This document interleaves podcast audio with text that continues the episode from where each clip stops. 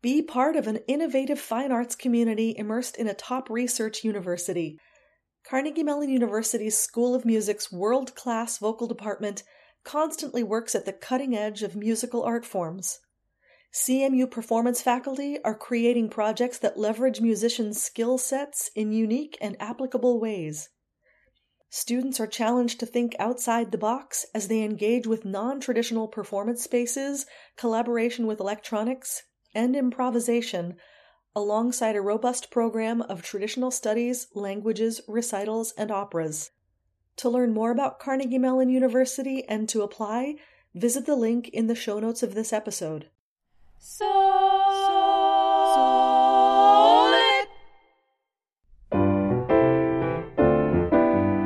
This is So Lit Songlit, a production of Cincinnati Song Initiative where we reimagine the repertoire by introducing less familiar art songs through sound clips and lively discussion.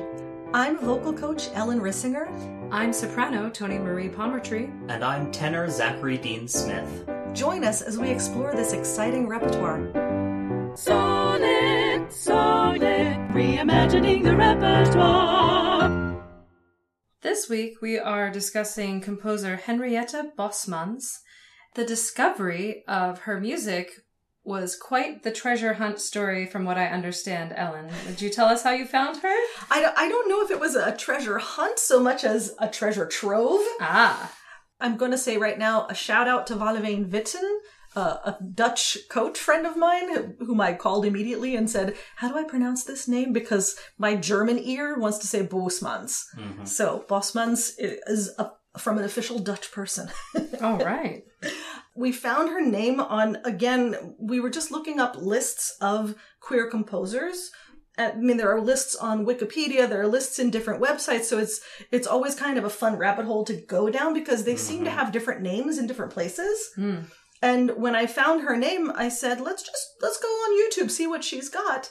And we found Dix Mélodies and realized as we were looking at the the po- the post of the YouTube clip, we realized that it was the composer and her partner mm-hmm. that were performing these. Oh, how cool! Yeah, and stunningly beautiful. It's a gorgeous set of music, composed very much in the later part of her life. Although she had a very interesting life, let's be clear. Okay, so let's hear about her life.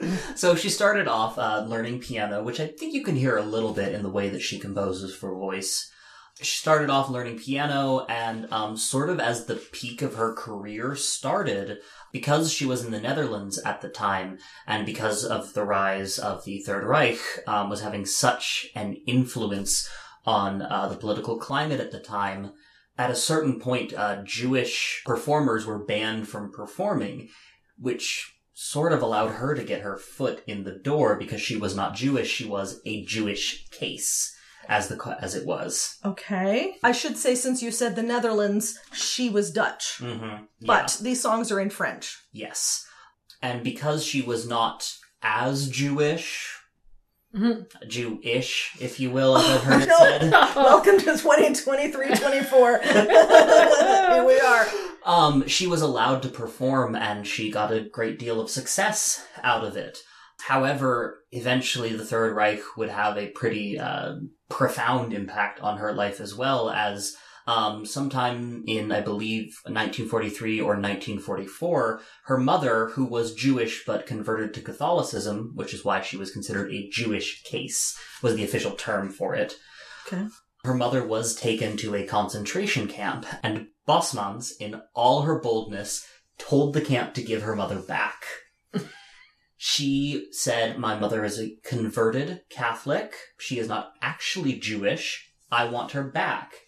And the camp gave her back, and she spent the next year and a half or so basically starving on the street with her mother. It was winter at the time, it was brutally cold out, and they had like almost no way to survive, but they made it through. The mother made it through, Henriette made it Henrietta made it through, and during that period, during um, the period of the Second World War, her compositions really slowed because she was just trying to survive. Right.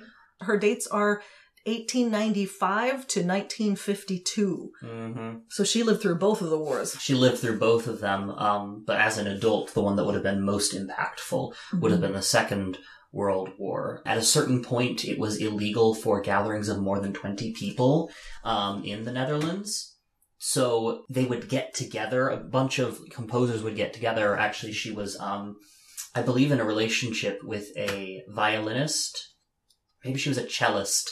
Um, who was the head of the orchestra and like a prominent organizer of the resistance Mhm. um, before they eventually separated. Um, and they would get together on what were called black evenings, where they would get together under the cover of dark and play music for each other. Very illegal, and people got hurt when these things were discovered. Was she ever discovered? She was not. She managed to get out. The one instance that was rated in uh, in particular, but it was not good for a lot of her Co- friends her at colleagues, the time. yeah. Wow. Towards the end of her life, shortly after 1945, she began to compose again. And this is actually where um, the Dix Mélodies come from. She wrote these songs for her uh, close friend at the time, which, as we've said before, is often a code word for a lover, by the name of Noémie Perugia, who was a mezzo who performed a lot of her works. They toured. These pieces were written for her until, unfortunately, um, Bosmans died of stomach cancer in 52. These Dix Mélodies, when we heard them, we loved them. So when I got the score and just started playing the opening melody of the very first song, La Chanson des Marins Halés, with of the, the song of the the tanned sailors, I played the first intro. The, the this one, the piano music is so pretty. It is. These these chords. Mhm. I, I have nothing. I played them and I was like, I do not care what the vocal line sounds like. We are doing these songs.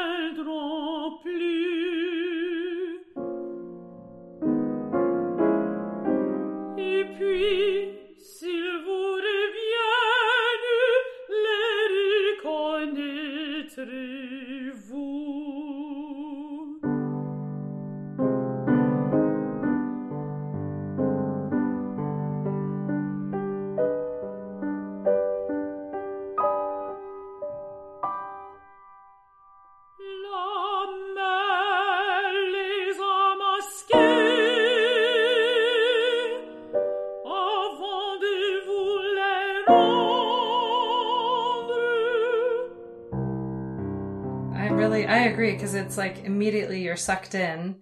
And the other thing that I, I really like about them is that it's like the piano shines and then it gets out of the way and then the singer has something to say and then the piano shines and then the singer has something to say. exactly. And I feel like the this the swelling of the piano part is very wavy. Mhm. It's very much waves. You feel the sea, you feel the ocean. The second song in the set is called Le Regard Éternel. I have to say, a lot of them sound sad or mournful or deep and dark somehow Which in some way. makes sense coming from the period that she just came from. Absolutely. Mm. This one is so static and it starts out with the line this evening t- tonight I dreamt that my my lover was dead. Mm. I mean I- It almost sounds like distant bombs in the in the bass line of the piano. Like it just keeps going and going and going. Mhm. And maybe recurring nightmares for her, you know.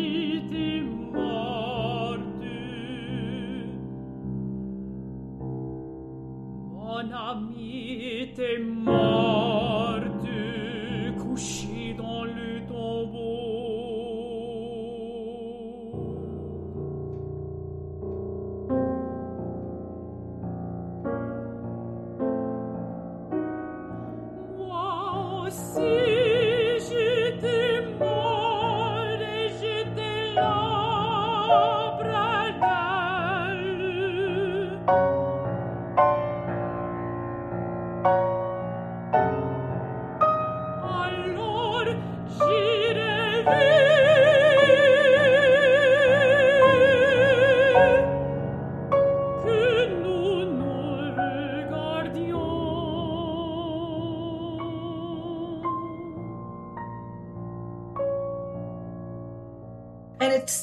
as it as the song continues there's still a little more of the the sort of chordal structure that we heard in the first song and it starts to move a little bit more but you get again a lot of places where the piano just stops and lets the voice just take over it's very speechy Yeah.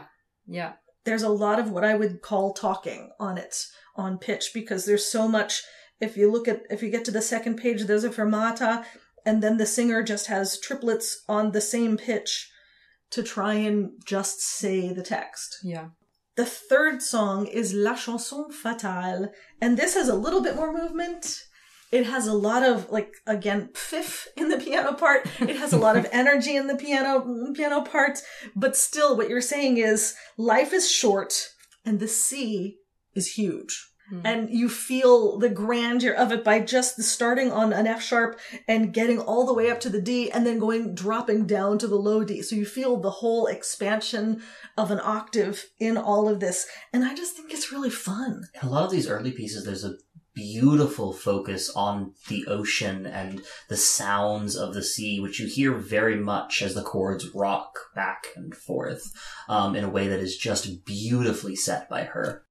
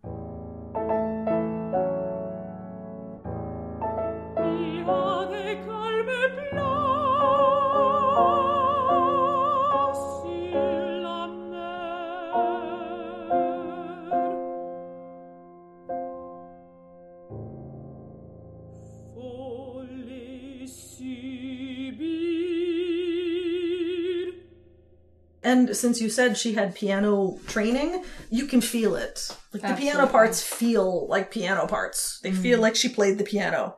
I feel like the vocal parts are very accessible for a lot of different levels of singers. It doesn't like jump around too much, but definitely need to have command over what you're saying because the the responsibility is on the singer's part to make music with it.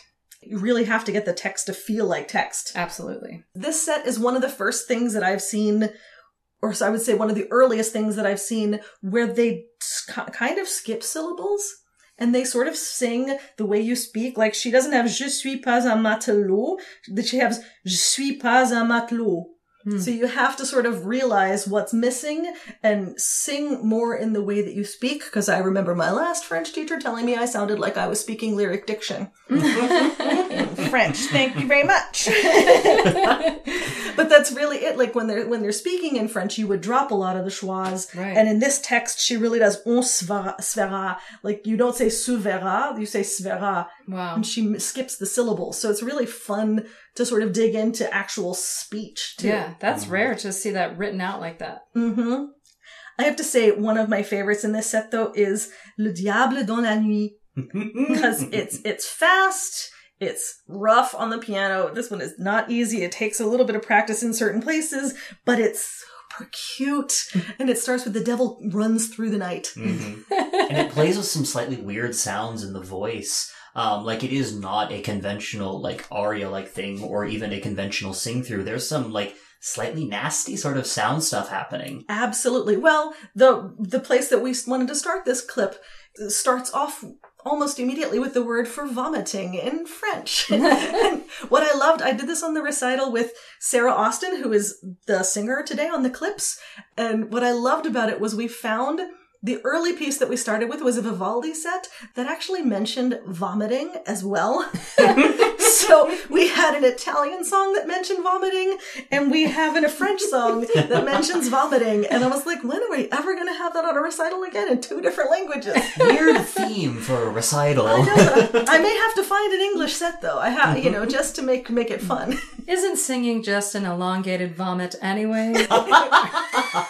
Pretty much. No, but that is very interesting that you accidentally had two pieces on that in two different languages. That's very interesting. Uh, because I was the one that recommended these, and her teacher recommended the Vivaldi. So Oh my gosh, that's really no idea how that happens. that's incredible.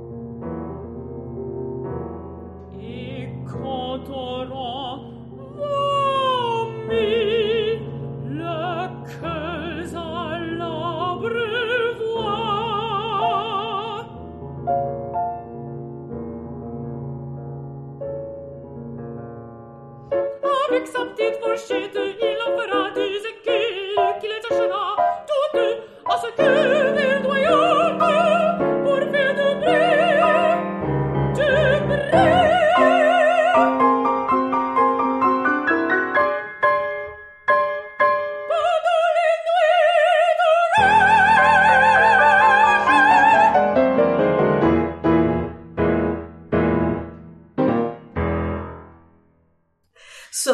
Other joys of this set is that it is orchestrated. It is. Amazing. So as much as I love to play the piano, I this is also a phenomenal orchestra piece for singers. I don't believe she was the one who actually orchestrated it, but it is a gorgeous setting. All the depth and nuance that you can't quite achieve with just a piano is so thoroughly present in the orchestrated version of it. Mm-hmm. You hear the full depth of the sea. It's beautiful. Yeah. So if you're looking for something really big for a mezzo to sing on a concerto competition, for example, mm. that might not be the Kindertotenlieder. know, wrong with the Kindertotenlieder? nothing except I, I've been to concerto competitions where three people have sung the Kindertotenlieder. Yeah. So I would prefer to find something different from everyone else. Mm-hmm. And certainly these are accessible for an audience. Yeah. They're not so crunchy that, mm-hmm. that they can't enjoy them. They might not know them as well as they know the Kindertotenlieder, but I think they will love them as much as we do. Absolutely. Purchase information for the score will be in the show notes. And as for a level, I think you could sing this rather young. I don't know. I don't know if you may be absolute beginners, but I think this is not out of the realm of the possible for a young-ish singer. Especially because the way that she sets the the rhythm and the notes and the melody matches how it would flow naturally in the the language. If you have a great diction coach at, at your disposal, they, they will probably sing themselves so much easier. So I would start there and then work on the melody. I will say, I think that it requires not only a strong attention to text with the way that it is done with a very conversational French, but also a lot of confidence from whoever that singer is going to be because they are going to be singing on their own quite a few times throughout this piece. Mm-hmm. So it, it, it's it's definitely a big sing in that it is a project, but I do think that if you have that singer who is very friendly with French and who has the confidence to put on something this big, that might be something that you would give to them. Musical clips for this episode were performed by mezzo soprano Sarah Austin and pianist Ellen Rissinger, and recorded at Carnegie Mellon University's Music Department recording studio in Pittsburgh, Pennsylvania. Purchase information for the scores discussed in this episode are available in the show notes. Please rate, review, and subscribe to help others find this podcast. Episodes drop every first, third, and fifth Thursday of each month. So Lit Songlit is a production of Cincinnati Song Initiative. You can learn more about their network of podcasts at cincinnatiSongInitiative.org slash podcasts. Sonnet, sonnet, reimagining the repertoire.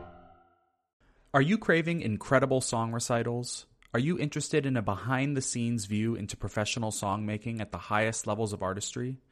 Are you looking to develop your own artistic and entrepreneurial skills as a classical musician in this ever changing 21st century landscape?